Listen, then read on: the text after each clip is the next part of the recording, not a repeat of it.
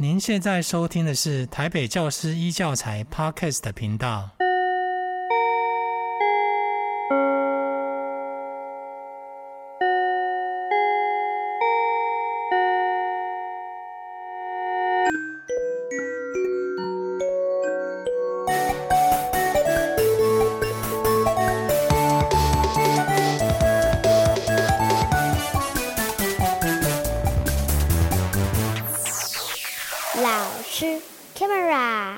大家好，欢迎来到老师开麦拉的未来聊天室，我是主持人宋美美老师。今天我们邀请到一起来聊聊未来的是嘉义市新家国小的教务主任林妍勋老师。大家好，我是林妍勋，我来自嘉义。谢谢妍勋老师今天远道从嘉义特地跑来台北录音。呃，我觉得可不可以麻麻烦您简单介绍一下您自己当老师的经历，还有新家国小到底是个什么样的学校，让我们有在心里面有一个大概的图像。 OK， 呃，我自己任教的话大概就是十八年，然后这过程当中有担任导师科任、嗯、那也有担任过行政。那科目的话我本身是呃体育的的背景，嗯，那后来也有在综合活动辅导团里面也有过一番学习。那嘉义市的新家国小呢，它是在比较靠近嘉义市南边，接近嘉义县的地方、okay. 那不过呢它嗯算是一个大概一个新市镇开发经历大概二十年的一个地区，所以现在已经相对整个市政的开发已经相对比较成熟了、嗯、所以学生数在嘉义市也算是比较多的学校，那班级数有四十八个班、哦、对，那从过去那边是一片的田地，对，好都没有比较很少住家，然后到现在是变变得比较是呃商业发展的一个中心，嗯嗯，然后也有蛮集中的住宅区，那是算是一个还蛮热闹的一个地方。 OK，所以学校本身有几年了？哎，去年刚好满三十周年。 OK， 所以是个蛮相对蛮新的学校，我觉得嗯，对，以发展而言它可能是还蛮新的、嗯、那以学校老师的结构而言的话、嗯哎、它其实现在如果说从早期一开始进入到学校的老师到现在、嗯、那相对也嗯、呃、年龄的话也会比较高，但是呢这中间也不断会有新的老师的异动或者是到来、嗯、所以我们的结构上面呃分布其实还蛮蛮广的。 OK， OK， 那您到自己到呃新家国小几年了？应该是第第七年或第八年。 OK， 自己没有很仔细算。好好，那那您当初是怎么样接触到未来思考的呢？嗯，未来思考这个我自己觉得是很偶然的一个机会啦。嗯嗯，我接从开始接触到行政之后，那当然跟我的原本教学的形态、生活形态，第一个也不太一样。再来就是可能跟一零八课纲的推行的关系，嗯、那在那个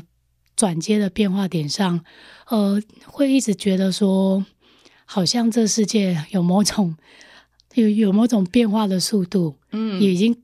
很明显感受到某一种变化的速度，所以也会去思考到说，那我如果就一个行政的人而言，嗯，或是做一个课程发展的人而言，我要怎么样比较能够去掌握到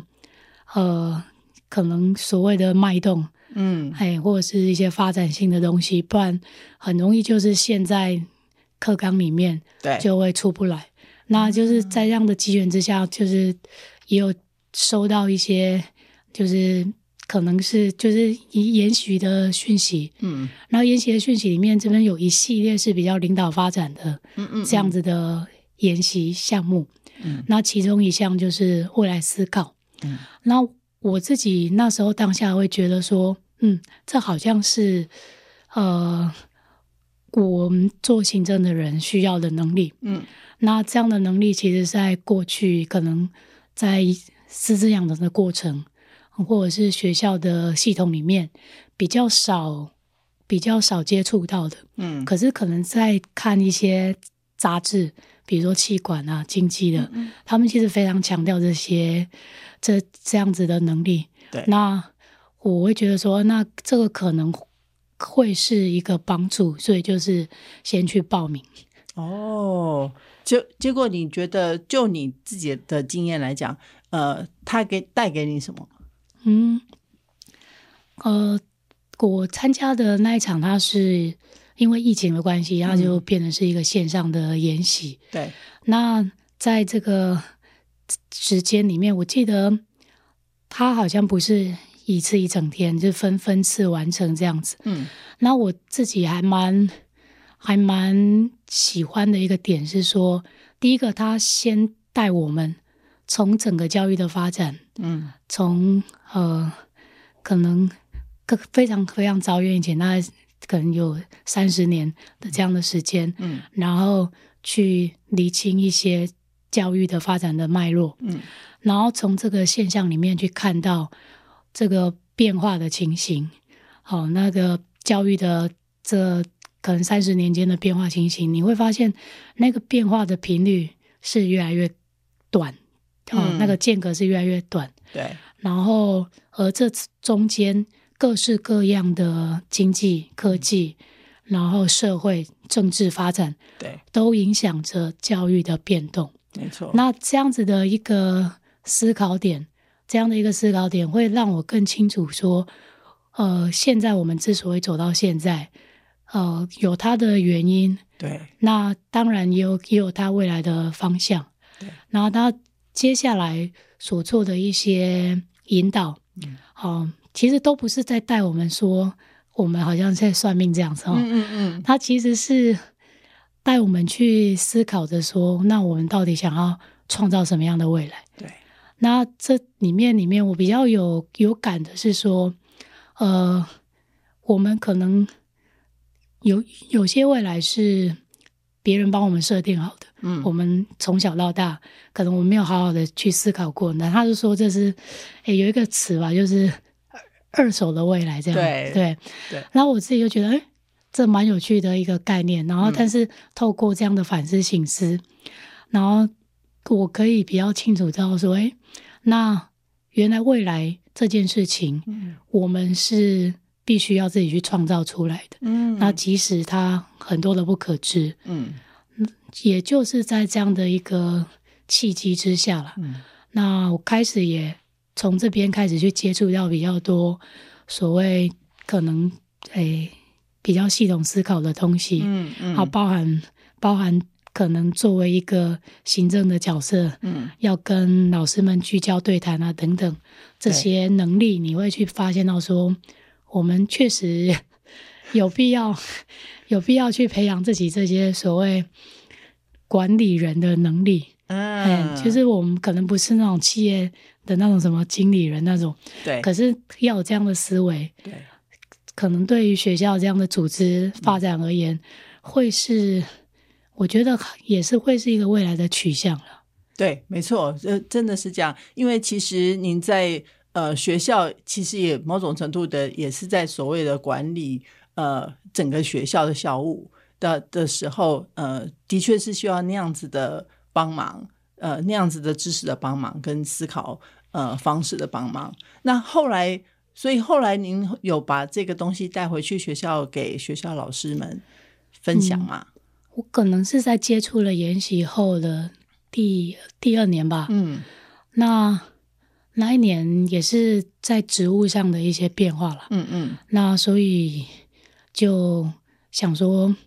呃，可以跟学校提提看说，如果在开学前让行政人的人，嗯，包含学年里面的老师，可以一起来。透过这样的模式，嗯，来思考看说，呃，我们已经经历三十年了，嗯，那未来的不要说三十年了哈，哦，就是未来的大概以十年为一个一个思考的脉络的话，嗯，我们可以怎么样去，就是我我们可以透过这样的形式，大家把想法意见有过一个有一个交流。嗯，好，那这是一个比较是正式的一个心态。嗯，然后在这之前的话，我们是在重新讨论学校的愿景的时候，嗯，有用这样的模式去试试看。嗯，那但是那个就是我我我自己带了。嗯, 嗯，那但是我觉得我还比较生疏。嗯，然后带的过程当中，我也一一方面还在还在摸索怎么去带。嗯，然后一方面呃也在整理诠释，就是带跟大家一起整理我们所摸索出来的东西。嗯，哎，那当然也有也也有因为这样，我们就重新。算是塑造了一个，就是重重新拟定了一个愿景。哇哦！那这这一两年，嗯，就朝着这重新拟定的东西，我们再去去界定学校的定位。那但是这样好棒，可是就是说对我来讲，就是也是开始，然后对老师来讲，可能。我的传递方面，嗯，是不是还能够再更深入一点，让大家都能够呃比较去知道说，哎，学校可能目前未来就是会拟定这样的愿景，来自于什么样的原因？嗯，好，那的缘由，那我们在朝着这个所谓愿景的方向走的时候，嗯，看起来就是一个目标，嗯，但是它是摸不到的，对对。那但经过这样一年去做。的之后才可以跟学校建议邀请，嗯，那时候是邀请菲利校长对来我们学校带一场这样子的互动。嗯嗯，结果后来有再更深化学校的愿景，或者是你们想走的方向吗？嗯，那一次完之后啦，嗯，老师有给我一个回馈是说，他本来觉得干嘛要叫我们一群人聚在一起，呃，然后但是经过那一整天，我觉得。真是带领的人的功力有有有比较深厚，这样okay. 哦，就是他们有几个老师有让我去，就是有跟我回馈说，嗯，诶，他真的透过那一次之后，嗯，比较能够去理解到不同的老师、不同的位置，嗯，或是甚至不同的世代的人，因为那一次其实也有，因为行政的组成一直都比较是。嗯，台湾现在台湾更快，嗯，所以也有包含很资深的在学校元老级的人在里面，嗯，也有刚进来不久的哦，所以那一次的组成里面，已已经某某种层面是可以去比较代表是学校说年龄层的一种组成的比例啦，嗯嗯嗯，嘿，那一次之后再过个一年两年，嗯，变化又更大了。那是我比较始料未及的了，所以在这一年定下了这个方向，然后经过最近这样一年来的执行吗？然后结果学校有没有什么变化，或者是就像你说的，呃，始料未及的东西？呃，嗯，始料未及的是说，呃，所谓的变动性来得比比我想象的更快。呃，那呃，应该是说那时候大家透过某一些讨论，嗯，然后可能去大概思考了一下，可能未来六年、十年，嗯，我们我们要面临到的社会变化可能是什么？嗯，学校在当下，呃，在现状，嗯，老师们或者是我们自己许下了一些所谓的承诺，嗯，应该开始做些什么？好，那这些地方。大家可能各自定下了之后，然后我会把它整理起来。嗯嗯，那整理起来之后呢，我们可能就觉得说，嗯，大家就顺着顺着走这种这种感觉。对。然后，可是接下来是这种缺老师的缺嘛？嗯，老师的缺的变化。嗯，然后再就是政策的变化，像双语啦。哦，对，然后各种新的计划，嗯，当然是双语的计划是更多，然后数位的数位的发展的计划，哦，非常各式各样的，嗯，就就是在这一两一两年间，嗯，嗯，我我自己感感受到是这一两年间的这种新的东西，嗯，对，然后你要老师再重新去，不是重新啦，应该是说老师要去再接触真人，嗯嗯，那我那个频率是要相对快，对，对我可能基本上要熟悉一件事情，嗯，不会给我们太久的时间熟悉，嗯嗯嗯，会。对，就是你今天这个东西来，嗯，似乎就是直接直接就要上场了。对 ，OK， 所以就感觉这样好像有那种计划赶不上变化的那种感觉嘛。好像我已经好不容易做好计划了，结果事情事情怎么不好好的按照计划发展，然后现在又加进很多东西进来。但是这也是常态吧。我我觉得对，没错。我觉得每个组织或者是国家，或者是大至国家、小至家庭，可能都有这种同样的困扰。你可以定好一个愿景、一个图像，然后到后来就马上执行的时候，就发现哎，又开始有不一样的挑战跑出来了。这一两年还有另外一个比较大的改变，就是人力结构的改变。哦、嗯，那诶，去年去年的话，我们算是。算是面对到第一波，嗯，我自己感受到明显的第一波是我们，嗯、呃，可能较真的开缺的开缺的数变多，哦、这这这是一个就是可能性了，嗯，但是我觉得这个可能也会是未来的常态性，嗯，我们那时候需要去招领，诶、欸，你说招新的老师，嗯，然后再就是我们的有一些老师。可能再慢慢要退休，嗯嗯，那这样子的人力结构势必会做一些比较大的调整。Okay. 然后这样子的调整，除了说人力结构的变化之外，嗯，其实还有年龄跟世代的这种改变。OK， 对对，那这年年龄世代的改变的话，也会是呃我们在面对呃可能未来的挑战的时候，嗯呃看起来就是。呃，可能哎，我们可能会比较直觉觉得说，哎，年轻世代就是面对未来的问题、嗯、非常直觉、嗯，但是一个组织里面不会是有一个世代，对，它其实有好好几个世代在互相互相在合作，没错，互相在协调，没错。那这个部分就是呃，另外一个我觉得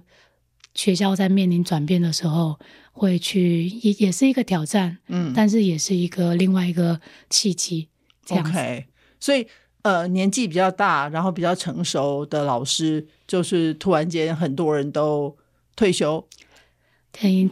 是这样吗？嗯，对，就是你他不会是一下子很多人，嗯嗯，但是可能三四年间，你就累累积起来的人数，嗯，大概就是会越来越多，嗯，或是某一个年龄层的。年龄阶段的老师，嗯，他可能当初进来是四五个，嗯，离开也会是四五个啊。对，那当然新的伙伴进来，对，四五个、五六个这样子在调整。对，那衔接的时候，当然也会有代理教师啊，这些非常不同多元的组成。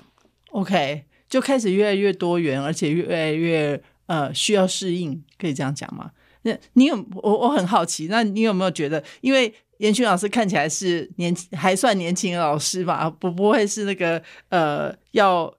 要退休的那个年纪？那你有没有觉得您突然间一夕一夕之间呃变得在学校里面是很资深的老师吗？呃，我我自己来到这个学校算是。算算是呃异动的异动进来，嗯，所以我在这个学校没有待很久，嗯，那但是这段时间的这样子的，算是说我还就是还蛮深度的想要去了解这间学校，嗯，那再加上这样的变化，所以在某方面也突然觉得说，好像我也算是待得有点久的一个人了，这样子。就是在心态上啦，嗯，在心态上你可能或者是说在职务上，嗯，你可能势必也要把自己当成是一个要把自己当成是一个可能是呃资深的老师，嗯嗯嗯，不并不是那种脾气上当成资深老师啊，而是说在心态上我是得要自己有一些调试。嗯 ，OK。那您觉得您和上一代的老师，还有所谓的比您年轻的老师之间会有什么差别吗？嗯，哦，以我我自己算是八零八八零年代的出生的，嗯，那我自己在跟上一代互动的话，我感觉啦哈，嗯，感觉我觉得我们的差距，呃，好像没有那么大。比如说，我可能跟我相差年龄十岁的老师，嗯，在某些上，我们还有还有蛮多一些共同的的。生活经验，嗯嗯，或是生活记忆，嗯，再来就是我们的对话的语言，嗯，好、哦，对话的语言都还蛮能够去去相相通的，嗯。然后另外的就是，可能我们的教育的养成过程啊，嗯，好、哦，在可能在我们这一个这个世代的的养成过程，嗯，还是，哎，这时候还没有经历九年一贯啊、哦，所以。呃，那但是我们也也经经经过那个，就是那种教教科书改变的一个一一个阶段啊，或者是周休二日改变的的、哦、的 的, 的这些阶段。您自己念书的时候已经经历了这些东西，对，就是从上六天变成到五天，对，然后等等，然后可能也也会有社会觉得我们这一代可能读了上学时间这么少怎么办之类的。然后应该也有经历解严，嗯，已经解严了，对对对，一九八七年解严，对对，就就是会经历过这个啦。对，其实我都还蛮印象深刻，是那时候那种那个威威权时期的那种领导人，嗯，那个去世啊，或者是一一些，或者是在那种讲台语，呃，会有会有处罚，对的这种边界，我们都在边界了。啊，对，那所以有某某些共同记忆还蛮还蛮类似。那再就是对于对于学习，或是对于、嗯、呃教育者，嗯，或是对于教学者，嗯的这种、嗯、可能相对比较服从的这种心境，嗯，嗯都还是有的。哦、OK， 但是在我们在大学的时候，也就开始经历九年一贯的各种变化，嗯，等等，然后等我出来。等我出来教书的时候，嗯、这种如火如荼的各种什么学学校学校什么整体的，就是课程跟环境要做一些这整体的变化啦，主、嗯、主题课程啦等等，这些就如火如荼在展开。嗯嗯。好，那那到现在到现在跟新的一代的互动的话，呃，我自己又更感觉的一个点是。在上一个历世代，可能你可能十年，嗯，你都觉得、哎、好像还有些地方可以可以互通，嗯，可是，在下一个世代，你可能五年，就是你就觉得是新的一批人，新的一批人，嗯嗯，对，那他们成长的历程啦、啊，嗯，好、哦，在成长的历程，这刚出生，刚出生接触到的世界，嗯啊，跟我们确实就是不一样，嗯嗯，哎呀，我们从手写。开始到习惯电脑，然后他们可能从出生开始习惯打字。嗯嗯，对，没错。对我我自己是从手写到习惯用打字思考。嗯，我自己有经历一点一点历程啦。那个要稍微挣扎一下，适应一下。对，因为我自己觉得手写的思考跟打字思考是两件事情，完全不同。对，完全不同。对啊，所以会说为什么现在。诶，纸本的阅读跟数位阅读，嗯，会需要再特别拿出来讲，或是特别拿出来教。我觉得这也是必然。哎、嗯，这个我有一个呃类似的经历嘛。我自己的经历是我当然呃比年纪比比您大，所以我那那个经历当然是更深刻啦哈。因为我就比较晚的时候要经历那个呃换成打字的那个方式。可是我还有一个很有趣的经历是，是因为我那个时候。呃，学打字等于是在美国念书的时候，所以后来我等于是回台湾以后，以后突然间全台湾的人都会中打了，只有我一个不会。然后就很糟糕的是，然后所有的人都打字很快，然后讲讲讲什么就可以打什么，然后只有我不行，我无法表达自己。后来就有一个老师甚至于呃看不下去，就看我弄得很慢，然后用那个一指神功在那边打，然后就看我很慢，就说哎，就还买了一支笔送给我，就是可以呃呃输入的那种笔。只是后来我还是必须要去学打字这件事情啦，因为才会到，因为总不能所有的事情到外面面都一直拿着那支笔 也, 也不能用这样子，所以呃，然后后来我自己其实中风了以后，又碰到另外一次的 一, 一次的经历嘛，要调试的东西，就是我本来可以打字，呃，中打英打的，现在呃全部都不行了，现 在, 现在都 只, 只剩左手，然后所以左手 打, 打字并不能呃，他来帮右手救急这件事嘛，所以我很有感。你这个我我们岔题一下讲这个，好，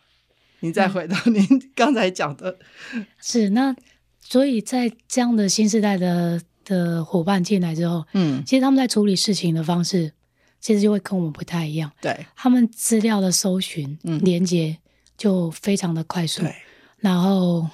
那这样子的的的快速的方式，嗯。那可能也也相对是还比较是蛮蛮有效率的，嗯，对。那在学校的部分的话，其实也蛮需要这样子的的人的的的进入啦，对对。那只是说在在这个互动的历程当中，嗯，就开始会去发现到说，哎，嗯，可能有人比较习惯用隔着荧幕互动。有人比较习惯对有声音听到互动，嗯，有人更习惯要面对面互动啊。这个在不同年龄层或者是不同世代是很不一样。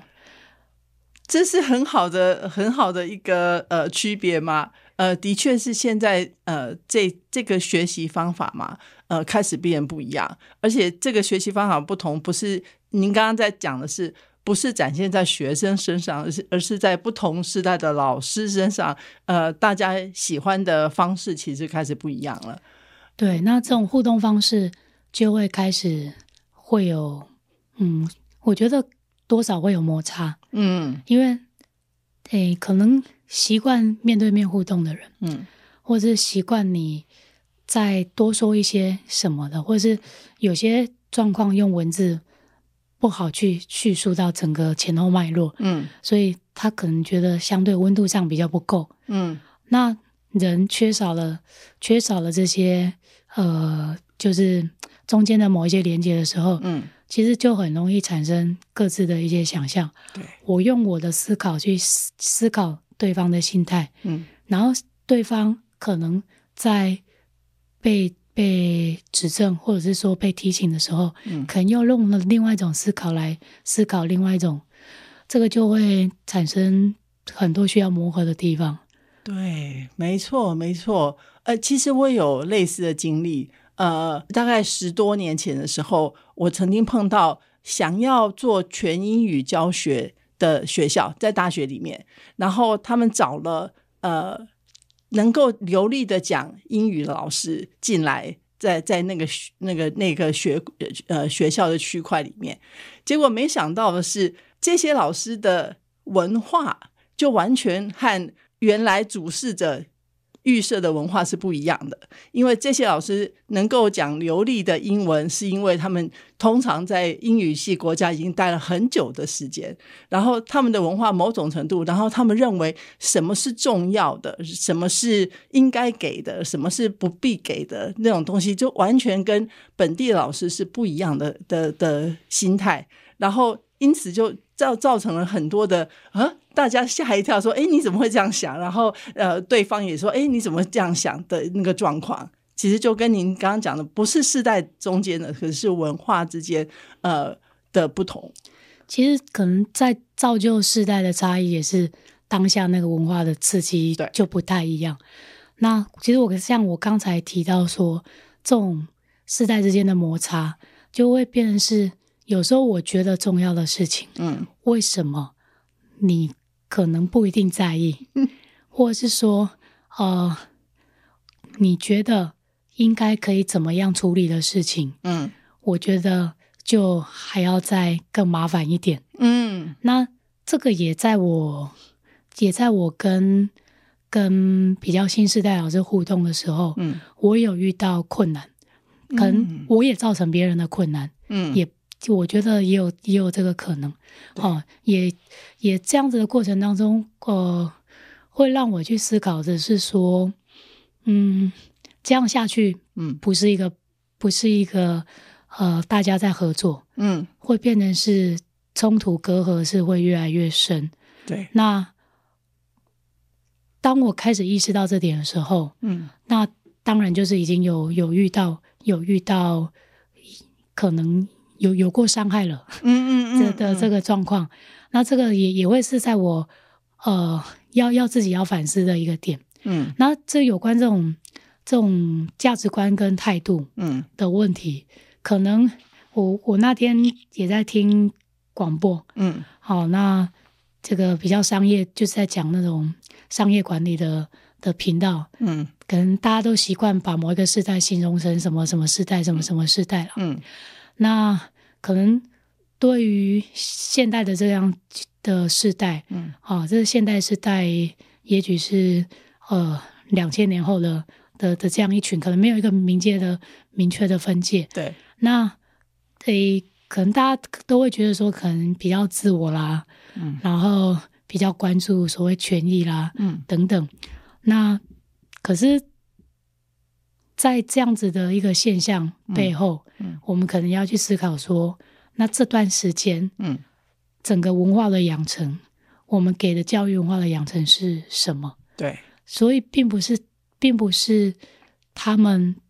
特别自我，对，而是会不会是我们期待他们更自我了？是，然后。我们想要促进一个孩子，嗯，我们想要促进一个孩子，或是我们想要促进教育更人本的思考，嗯，的时候，对，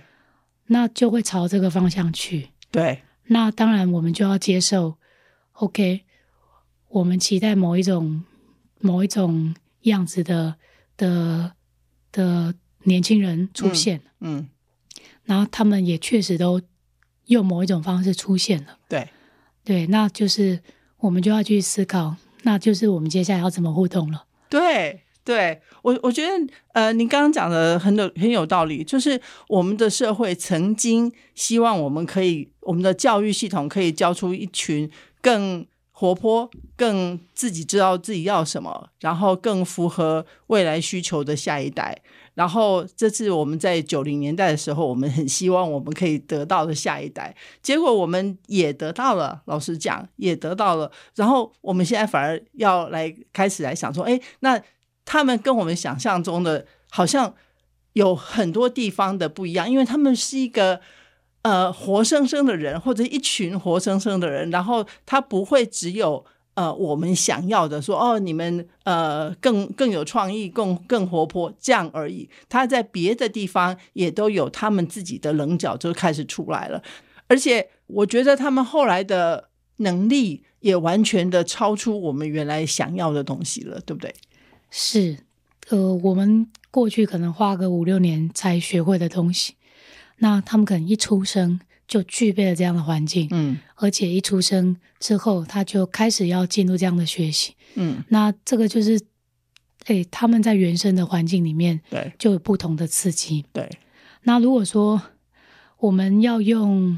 比如说前辈前辈们跟我们这种互动的模式，嗯，然后我我我们这一代再用这样的模式要跟新的一代互动的话，嗯，这个一定是会产生冲突，对。然后甚至会磨掉一些我们因为关系而产生需要可以可以合作的能量。嗯，对。那这个部分就是我们可能就比比较比较不能再有所谓，哎，这边熬久了，嗯，接下来就换你的哦，嗯，好、哦，然后你就应该要怎么样怎么样，换我换我要。休休息呀、啊，或者是轻松，那并并不是说我时间到了，嗯，不，不是时间到了，我们就会理所当然去促成某一些变化，嗯，那现在是现在是时间到了，嗯，我们要跟着一起变。你是说不再是那种媳妇熬成婆的概念吗？这个对啊，那当然过去我们也不能说老师，嗯，就是可能我当资深老师久了，或某一些事情我就不必不必再经历，不必再做，嗯，而是说，呃，我们现在要跟这些新时代的的的伙伴相处，嗯，那呃，我我们其实也在某方面，某某方面，嗯，像我自己，我就会某方面是在验证我自己，嗯，为什么当初要当老师，或者是说我当老师是要成为哪一种老师，嗯，对。那如果说，如果说，呃，像我们可能可能当初进来的时候，在经历某一些变化，嗯，你也会对体制有一些疑惑，嗯，那你觉得你在体制当中需要尽一些努力，尽一些改变，嗯，那何尝现在的新的伙伴也不就他们的刺激是可能可以造成体制的一些变化跟改变的吗？对，或如果我们在是期待说这些新的伙伴，嗯，跟我们一样这么安分守己的时候，嗯，不见得是一件好事。对，应该是呃反过来去想想说。现在的伙伴，新的伙伴，他们可能要什么东西，然后他们要的东西我们能不能所谓的提供，然后不能的话我们能不能做某一些程度的转换，或者说桥接的地方，就说我觉得桥接不同时代的需求，这个东西可能是很重要的，因为呃，大家都有大家的需求，那我们互相能不能看见，然后互相的彼此的呃支持吧，然后我也许没有办法百百分之百给你，但是我知道你想要什么东西，我可以给你的能力就在在我的能力之下就可以想办法给你，而不是以前像以前那样说，就说完全是上面的呃下面的要听上面的，然后呃呃或者是没有权利的要听有权利的等等，这样的方式可能就不一样了。嗯，对，现在可能这种阶层性的。的观念，嗯，是，呃，在管理上也也许是慢慢要去做对一番调整，对，就是怎么让大家是更在打破阶层、同一平台跟更更更敏捷的合作，对，而、呃、而且。其实往未来想的时候，就是您刚刚提到的，呃，我们往未来看的时候，往长期来看的时候，你就会知道说，呃，我们为什么需要听别人的想法、别人的意见？因为呃，别人想想要什么东西？因为呃，我们长期来讲是要继续走下去的，而不是在当下现在的这个这个时候说你争我夺，然后呃，在抢的说，哎。呃，谁是对谁是错的，而是那个长远的那个流想办法能看到的话，其实某种程度的就会有呃不一样的想法思维跑出来。是，就是可能在当下看一个点会看到差异，嗯，可是长远来看，也许我们想要的未来不会是不一样。我觉得在现在快速变化的社会里面，有点为难的地方是教育的变化其实比别的呃层次或者别的面向要慢。然后我们上次有呃在以前在节目中有提过，呃，通常科技跟经济的变化是比较快的，就是商业的呃的行动是比较快的。然后教育跟价值观是通常是变动最慢的。那这这在这里面就会让您在做。教育里面的行政职的人吗？呃，是不是更有感觉，会有不一样的挣扎跟想法？教育它的慢，可能有它的必要是，是它是累积性的，嗯啊，它不是一时见效，嗯。然后世界的变化，它会，它是当下立即的各种冲击，哦、啊。那但是另外一个。反映的是说，教育应该是说，教育在面对世界的变化，嗯，是不是能更敏捷一点？对，对，就是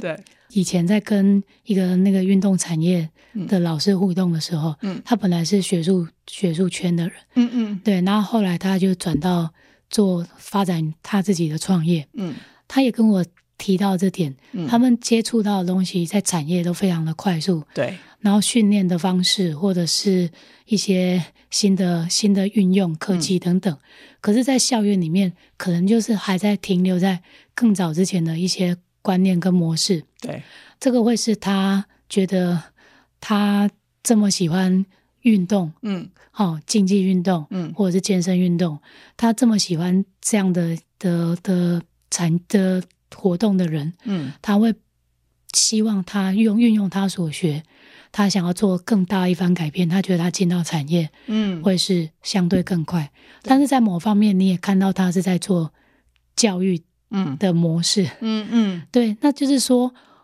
我们怎么样让教育能够更反映这个世界的变化，没错，对，这个更反映它的世界的变化，可能不是说把做各种事情的期程拉快了，嗯嗯嗯，对，我们可能更要能够去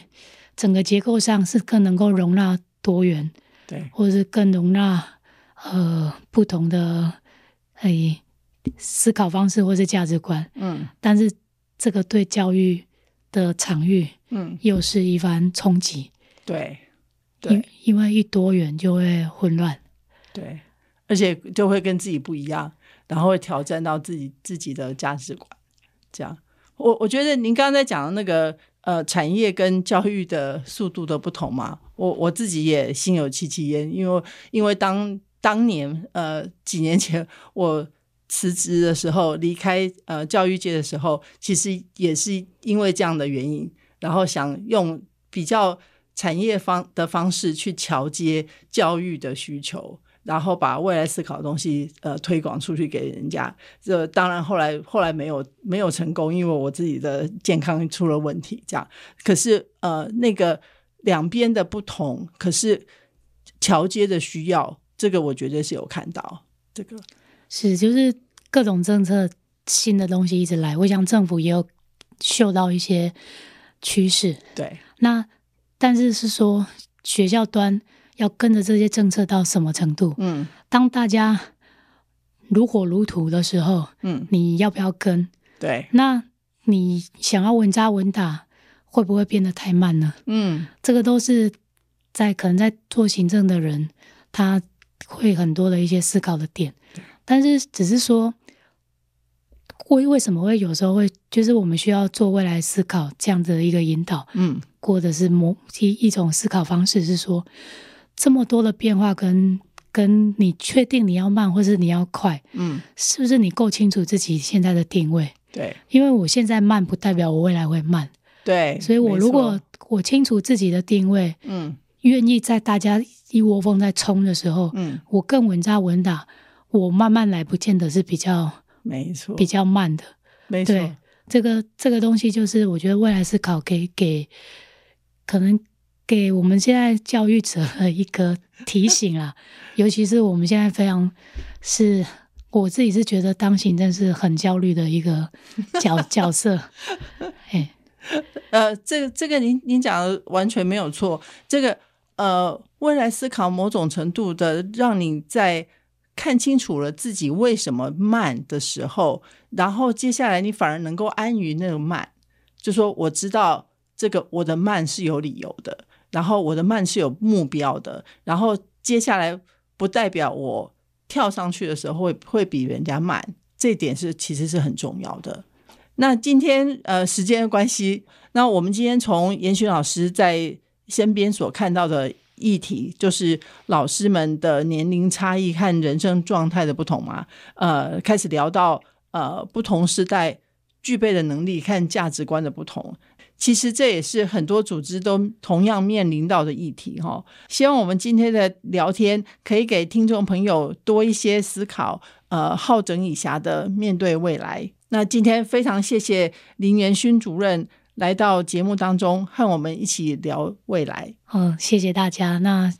有关未来，其实最后我还是想跟大家分享是说、嗯、呃，所有未来的改变其实都在当下，嗯，那我现在的想法的改变会对于我过去的很多的想法跟作为有另外新的诠释，而这有可能就会影响到我未来的各种做法，所以我们都是不断的一直在调整，对，即即便这个未来是一直奔涌而至的，这样。是的，没错。今天谢谢，谢谢大家。